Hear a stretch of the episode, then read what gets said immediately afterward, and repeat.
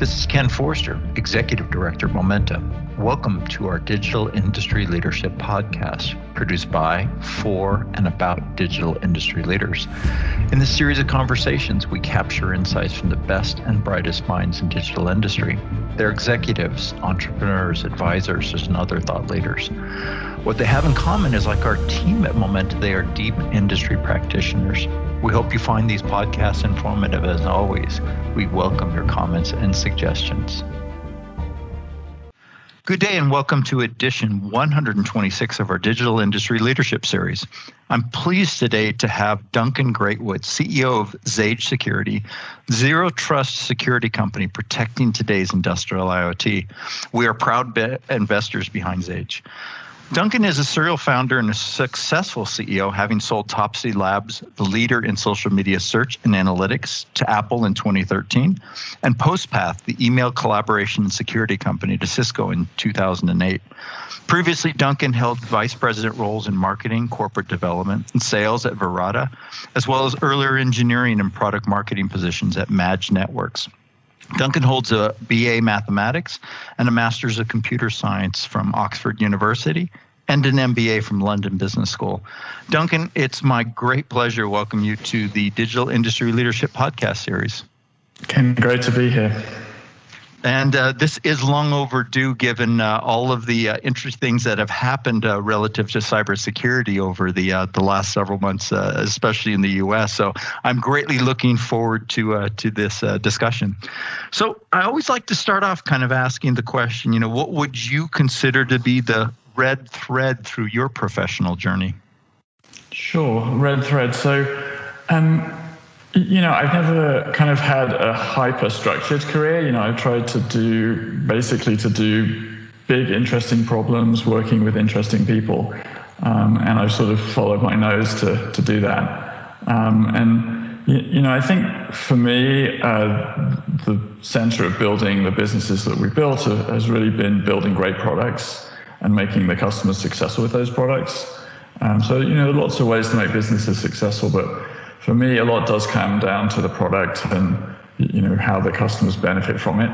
Um, and so I always kind of get my head deep into that, and then you know as you uh, develop as a leader, I think you also kind of learn more about uh, the critical importance of making the team work together successfully. Um, you know, of course, we all know have to get the right people and the right business and everything else.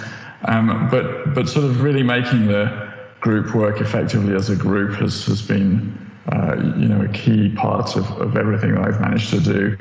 Um, you know, just combined again with just that sort of slightly insane passion for, for building great products.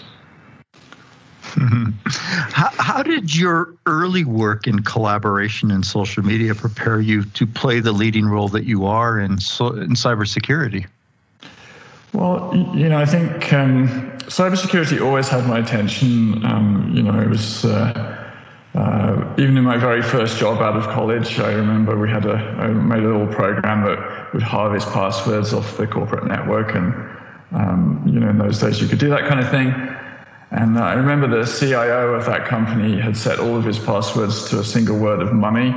You know, make of that what you will. But um, by pointing out those those insecurities, people were able to improve, and they you know they adopted a more secure login systems and so on. So um, it's always been a thread for me, and in collaboration tools, um, including email, um, it's that's really sort of the brain of the company that's using it.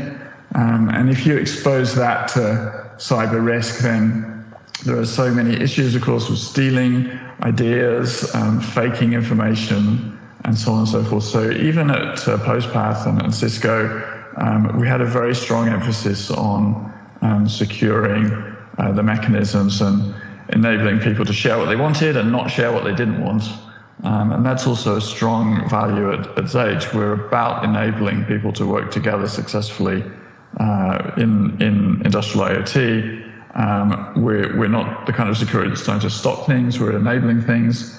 Um, but at the same time, we want people to be able to place their own limits on what they share and with whom, um, and um, you know, really kind of can, can continue down that thread. And with with um, Topsy and, and, and Apple, um, you know, you might think, gosh, search, you know, it's like the opposite of security. You're trying to harvest all this user data, et cetera, et cetera. But we didn't approach it that way. And in fact, we developed a whole bunch of, of techniques for um, gathering, understanding without having to expose people's private information. Um, and, you know, it's one of the reasons why we did the deal with Apple because that gave us kind of a, a, a, way to continue that and obviously broaden its, its spread dramatically um, by protecting people's privacy there. So it's always been an area of close interest to me um, and uh, you know sort of core part of the products I've built in the past. Um, and I, I, think until Xage, I'd never really found a cybersecurity company that was that was also so concerned with um, with enabling new ways of doing business. Um, many cyber companies are spackle companies. You know, they find a hole in the wall and they run forward with their spackle and fill it in. That's great. And, but um, for, for, us at Xage, um, you know, enabling these uh, transformative changes in the customer's business and, and underpinning those is, is just as important as the security part itself. What was uh, what was the origin story behind Xage uh, prior to you joining it? Sure. Um, I guess there are technically three founders of Xage, myself, um, Susanto, and Roman. And um, we came together with an investor in, in Palo Alto, uh, TM Ravi, who I had known actually from back in uh, email days when both Ravi and I were running, running email companies. Um, and um, we kind of had this insight that, you know, I guess a couple of insights. One was that there was a coming wave of transformation in real world systems, everything from you know, how we generate energy, how do we make things, how do we transport ourselves, how do we grow food, and on and on and on. Um, and that set of changes was, was intersecting with the need to work much more cooperatively across a much broader group of people. So rather than sort of closed systems, you're ending up with open systems, collaborative systems, and um, all of that meant that the kind of cybersecurity approaches of the past in industrial companies were, were pretty profoundly obsolete. And so we kind of had that sort of market understanding, I think, and then combined with the deep tech that um, you know Susanto uh, and Roman in particular were, were responsible for creating um, to address highly distributed and highly cooperative um, cyber cyber problems. So we kind of felt like we had the the right technical direction combined with the with the market need. And so, you know, of course, that's really what you need to to make a company. Mm. Uh, you did you did well connecting with the people that you did. Uh, I know TM Ravi well and the Hive there uh, in Palo. Alto. He's had a whole string of great companies in the, in this industrial space. So good partner in that regard. Um, I guess maybe that might answer my next question. But you know, why the focus on industrial IoT particularly, especially because I think at the time many of your peers were you know looking at the B2C use cases. Sure, sure. And, um, you know, having been at Apple myself, you know, the B2C is close to my heart too, but I think that there's going to be a ton of continuing evolution in B2C. Um, but the sort of dramatic impact of digital transformation over the next 10 years is perhaps going to be seen most strongly in these um, real world operations. And we're already starting to see it in some places. So, you know, familiar with the successes of Tesla and some of these other extremely disruptive companies. Um, so in some cases it'll be new companies, in some cases it'll be disruptions to existing uh, existing companies. But um, there's nowhere I think that's going to see such a you know a maelstrom of change as um, uh, these companies will over over the next decade. Um, it also is um, you know a close fit for the innovative uh, and sort of deep tech approaches that we have at Xage. Um, you know, often if you were trying to solve cybersecurity for uh, some B2C issues, you know, you'd probably be, you know, my first job is to beg people to change the password on their home router. And, you know, it's, it's not so much a technical problem, it's almost a social problem in B2C. Um, whereas in industrial, it really is a technical problem. You know, people just don't have the right solutions um, to go and uh, secure their operations uh, and, and make their operations more collaborative. Um, and so that's sort of why we felt that there was this uh, special sort of unanswered need in I- IIoT. Yeah, very clearly. Plus, there's a lot of legacy in this case. So uh, the ability to work across even non-IP networks in many of these cases is you know right. pretty critical. And so uh, uh, those systems sit there for a long, long time. yeah, definitely. No, we uh, we, we kind of become familiar with large banks of serial modems and you know other things yes. that you yep. might think have, had long since disappeared from industry, but sometimes those systems are connected up to very sophisticated modern compute environments. And part of uh, the zen of Xage, I guess, is is you know really accepting the nature of that legacy uh, set of environments and embracing it, um, but also helping to uh, bring it into the modern age and you know, provide the kinds of security services that, that should exist in these environments. So, uh, what are some of your key use cases and, and probably more importantly, some of your wins? Sure. Um, well, so, you know, at the product level, there's kind of three primary use cases or three primary capabilities of the product, I guess. Um, one is simply um, access control. Um, and um, you know, it is uh, easy to forget that most uh, real world operations really have very limited access control capabilities. So, by access control, we just mean that everyone who should get legitimate access to something can get that access, and people who don't have legitimate access should not get the access. And they, you know, you should be allowed to do what you're supposed to be able to do, not be allowed to do what you shouldn't be able to do. Um, and um, this is a huge issue across, you know, oil and gas, green energy, manufacturing, and so forth. So that, that was kind of really where Xage started, was building a, a, a true access management system, or often called a zero trust um, access management system, um, and, and you know, sort of implementing that in some of these industries. Um, and I, in the last year, we've kind of layered on top of that an additional set of secure remote access capabilities, also zero trust remote access capabilities. Um, and of course, um, part of the change that was already underway in these operations was doing more work remotely. That could be humans doing work remotely, it could be automation systems running remotely, it could be analytics running remotely, whatever else.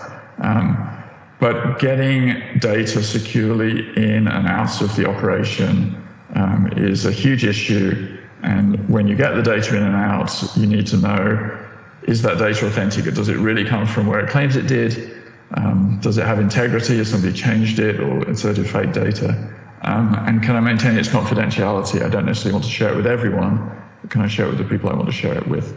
And so that data security that really goes all the way back to the root of the data generation in the physical machines um, has also been, you know, big a big play for Xage. And you know, if we think about some of the custom areas where we've been winning with those um, with those products, um, you know, you can sort of start with um, some of the electrical utility companies.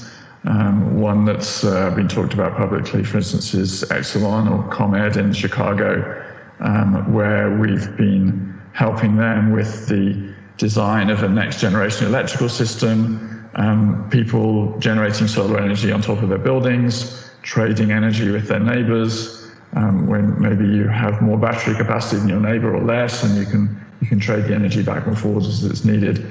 Um, that's actually a sort of great kind of illustration of um, uh, the way that Xage works to protect basic access control. You know, who can access the controller for that solar array, for instance um, all the way through protecting the business process of did building A agree to sell electricity to building B? Was it actually delivered to building B? And if so, then that becomes a financial tra- transaction ultimately at the end of the day. So those utility cases and green energy cases is a big, big sector for us. Um, solar, wind farms, um, both local ones and uh, utility scale ones as well. Um, we also have made a pretty hard splash in the world of logistics, which is another area, of course, that's had huge attention during the pandemic. Um, again, one of the customers that's spoken publicly about us is Dematic, one of the biggest warehouse automation companies in the world. And um, in a warehouse, you have thousands of suppliers or tens of thousands of suppliers involved um, sharing data backwards and forwards. You have autonomous machines like forklifts you have humans moving around, um, you have uh, transactions constantly going in and out of the system. Um, and so it's another sort of very rich uh, sort of industrial stack um, from machines to data to business process um, that we've been able to help protect. Um, we've also, done some kind of more adventurous deals, I guess. Uh, one that's kind of a fun one is with the US Space Force. And um, just as um, you know, physical things are changing on the ground, and they're also changing in space. And so uh, satellites are communicating more with each other and not just with the ground. Um, they are uh, becoming increasingly powerful, so you may have a whole bunch of different payloads on a satellite, and some may be relatively uncontroversial, like a TV service or what have you. Um, some may, may be moderately controversial, moderately sensitive, uh, like uh, telephone calls or um, uh, weather gathering. Um, and some payloads may be uh, very sensitive. They may be uh, you know, US military payloads, for instance. Um, and so the ability to establish real access control um, in those kind of environments is um, is you know becoming extremely paramount, um, and is something that we, we are working uh, you know enjoying working on with with Space Force. Um, it's also the um, the ultimate kind of distributed systems uh, technical challenges as well. So that's fun for our our technical team to to go and bite off. Um, as, as somebody said to me the other day, uh, it does make for an expensive site visit when your when your uh, software is running 200 miles above the ground. Um, it does. so we're going to get all that going on. Um, you know, manufacturing is important to us as well, um, especially the remote access aspects in manufacturing. Um, you know, they've needed to have fewer people in plants, um, especially with COVID, but in any case, it makes sense take people out of the hazardous environments and so on. Um, and so more and more of the work is being done remotely, and Xage's remote access capabilities just fit right in with that. Um, you know, as you probably sense, I could go on about this more or less all day, but you know, there are there are water utilities as well as electrical utilities. Um, there are transport systems, um, port operator, rail system. and there's some smart city things going on as well, and protecting security cameras across a whole bunch of buildings in a couple of the cities in, in Asia. Um, so it's a broad array of use cases um, and, and customer wins, um, but it, it tends to always come back to these major themes of you know, call it zero trust in security terms, or, or in plain English, it means um, you know you can do what you're supposed to be able to do and not do what you're not supposed to be able to do um, across the whole system. And um, you know combined with enabling these more collaborative and more remote work oriented approaches to uh, to their operations. You know, uh, over the last several months, as I said earlier, um, there's certainly been a lot of news relative to uh, cybersecurity, and I'm speaking, of course, about the uh, recent news in the SolarWinds hack and and the implications and second and third order uh, impact that that seems to have had was this as surprising to the industry as we've been led to believe, or was this, you know, something that you know people would predict that would have happened sooner or later, given the state of our systems? Um, I think it's a little bit of both. Um, you know, SolarWinds um, is uh, or is or has been a, a well-regarded company, so I don't think people would have sort of looked at them and say, you know, thought that they were riding for a fall or anything. Rather, the opposite, actually. Um, but I think once um, the nature of the hack became apparent, um, it's a little bit of sort of clutching of the forehead and sort of going, oh yeah, you know, that was sort of a, that was sort of a risk that we were running. And the, the nature of the risk really is one that occurs in different forms in, in many, many environments, which is um, that there is really nothing in cybersecurity that you can absolutely trust. And in fact, once you once you sort of cross the emotional bridge that you place some kind of absolute trust in something, um, you're already headed for a failure uh, because nothing actually is absolutely trustworthy in that way.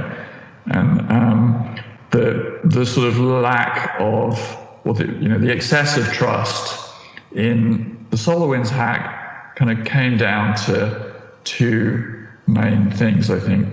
One was um, trust in the uh, in the digital signing of the SolarWinds software.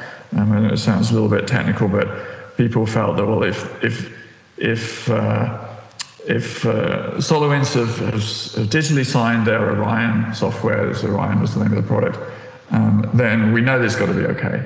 And we're, not, we're kind of not going to give it much additional scrutiny because we know it's signed by them, they're good people, it's going to be fine. Um, and of course, as part of the hack, the attackers had uh, either compromised that system or, or compromised the build process at SolarWinds so that um, bad software was getting digitally signed.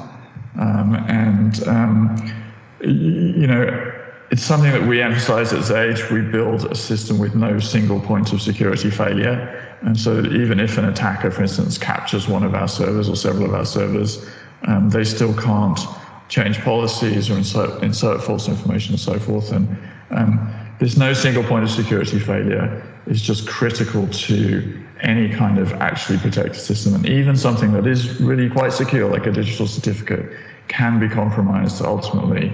Um, and you have to sort of protect yourself against the, all, all of those eventualities. I think it was one aspect.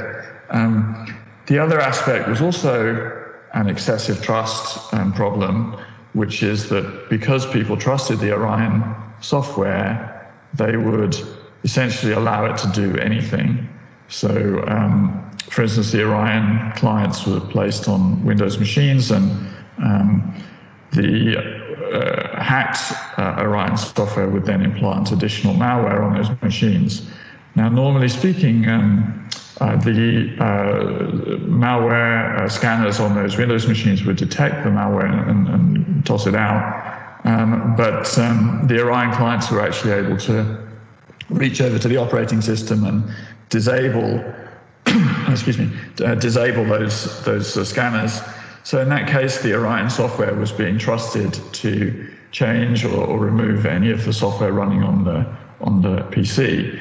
And there was no reason why it needed to be able to do that. It was just, well, we trust the Orion software, so we'll let it do anything.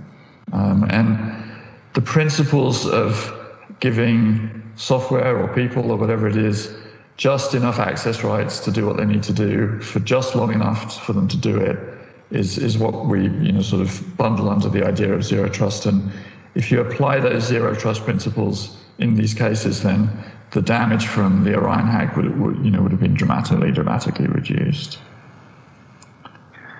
You know, kind of switching from the IT to the OT, and it's probably a thin line given that um, this did affect pretty much everything. Um, do you believe OT systems, as we know today, are susceptible to the same type of uh, patterns? And, and I guess what would you see then as the critical challenges as we look forward, having learned what we did from the solar hack? Yeah. Um, well, without uh, causing undue alarm, I, I think in general the OT systems are significantly more vulnerable um, they, uh, they will tend to make much broader use of implicit trust or excessive trust in their setups. And, you know, just as an example, um, generally today, or the, leg- the legacy method of implementing security in OT has been to divide the OT into a few network zones. And then um, if you gain access to the network zone, you're essentially allowed to do whatever you like within that zone um, including reprogramming production controllers in a um, uh, manufacturing plant or uh, recalibrating a sensor on a uh, oil tank or whatever else it might be that you can do on that zone. So even though you might have no reason or no need to do any of those things, given your role in the company or given your uh, function as a piece of software, and once you get inside the zone, it's unprotected. There's very often no more passwords or, very limited security beyond that point. So um, this excessive trust problem um, is worse in OT than it is in IT, um, and um, it uh, has, we, you know, we sort of survived kind of sort of to this point because OT has been separated off to a very significant extent. Um, but of course, as people digitally transform, they're no longer separated off. You know, they're now they're connected. The IT and OT are converging and almost becoming one one thing. Um, people need access from the outside world.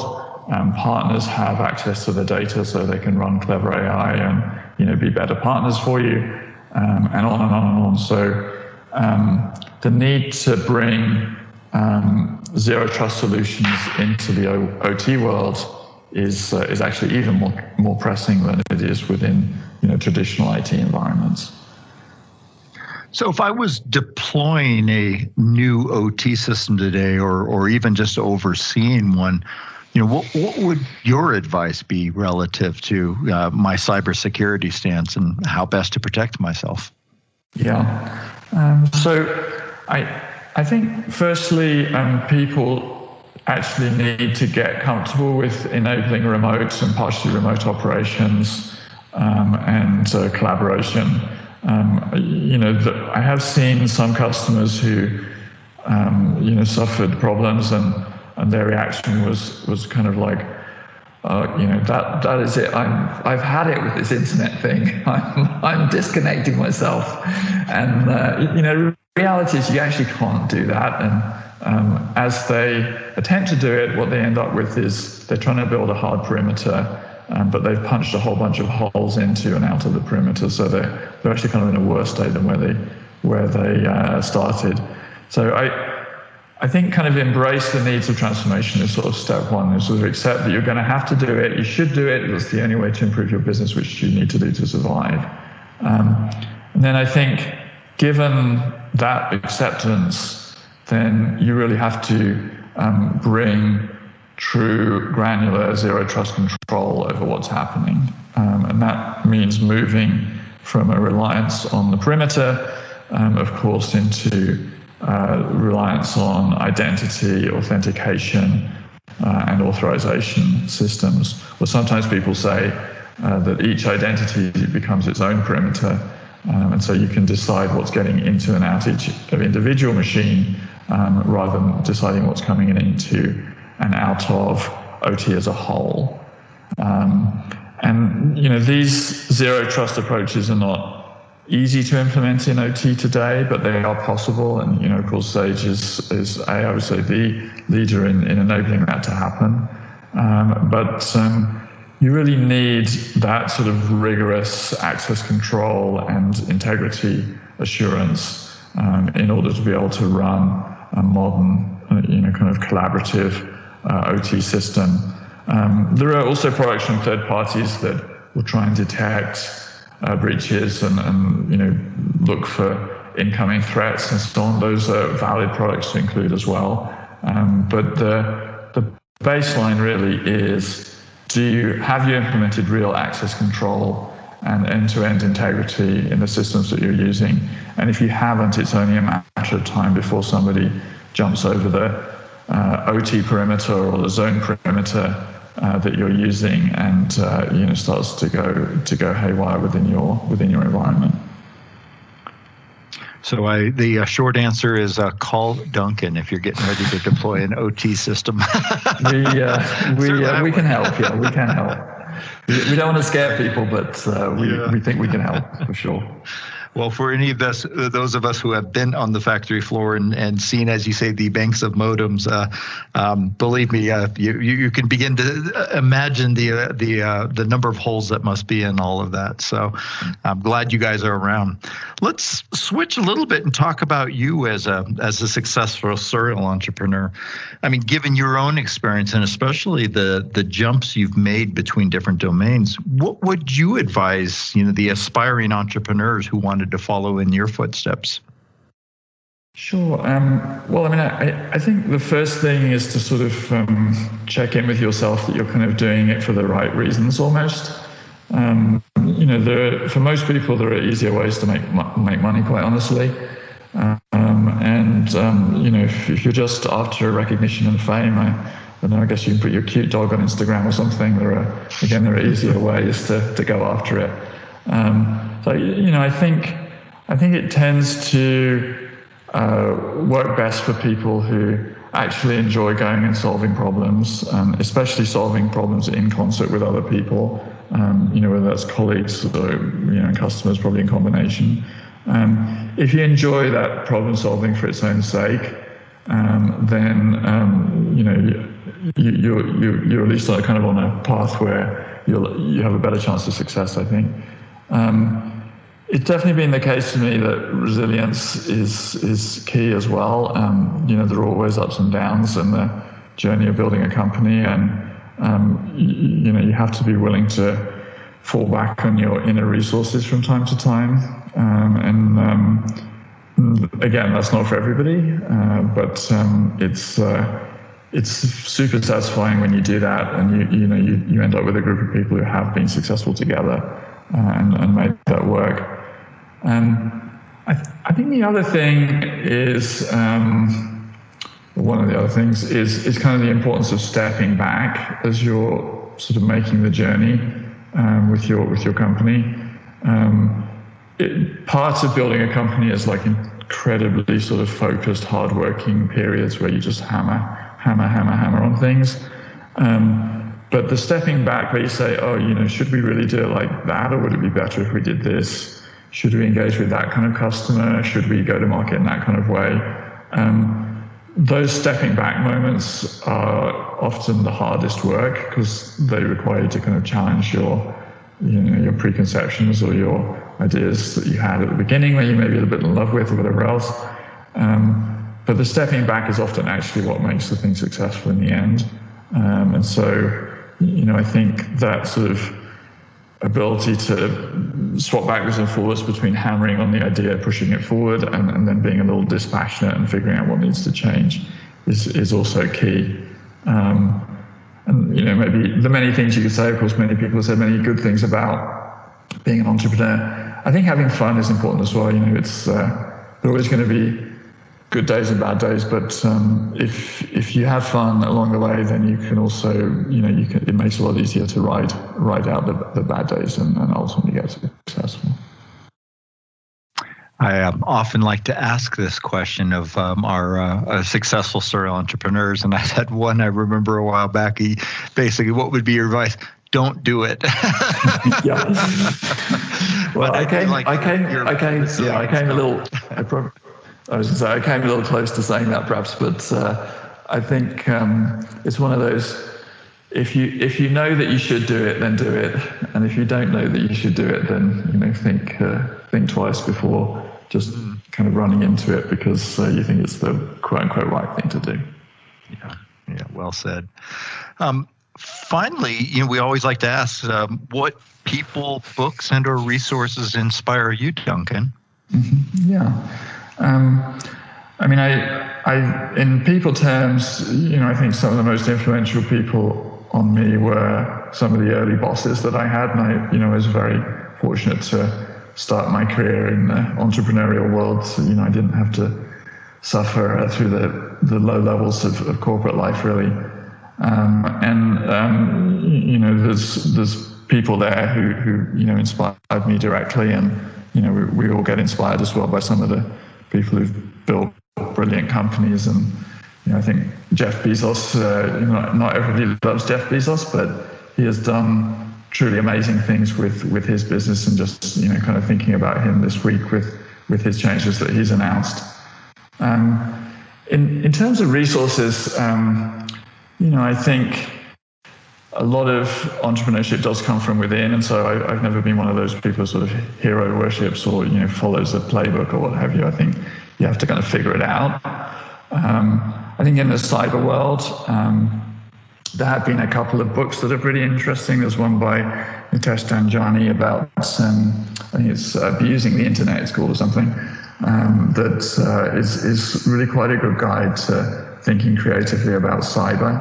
Um, and um, you know, we've also um, lent on some of the work that's been done on um, distributed security at Stanford. Actually, um, there's a really nice uh, educational web- website, cbr.stanford.edu. Um, that uh, you know, there's a lot of resources there if you want to go deeper technically on the the theory of distributed uh, uh cyber operations. Um, so you know, I think I think successful entrepreneurs usually are, they're a little bit squirrelish or jackdawish that they pick up shiny things from all kinds of different places and get ideas from all kinds of different people and places. And you know, I think I think that's the the best way to to get inspired and you know build from your personal experience as well. Perfect. Well, thank you so much for this insightful interview. I've really uh, appreciated getting to know you even more at this point. Okay, it's been my absolute pleasure. Thank you very much. So this has been Duncan Greatwood, CEO of Xage Security, and uh, if I may, Mr. Zero Trust. Thank you for listening, and please join us next week for the next episode of our Digital Industry Leadership Series. Thank you, and have a great day. You've been listening to the Momenta Digital Industry Leadership Podcast, produced by, for, and about digital industry leaders. We hope you've enjoyed the discussion, and as always, we welcome your comments and suggestions. Please check our website at momenta.one for archived versions of podcasts and webinars, as well as resources to help with your digital industry journey. Thank you for listening.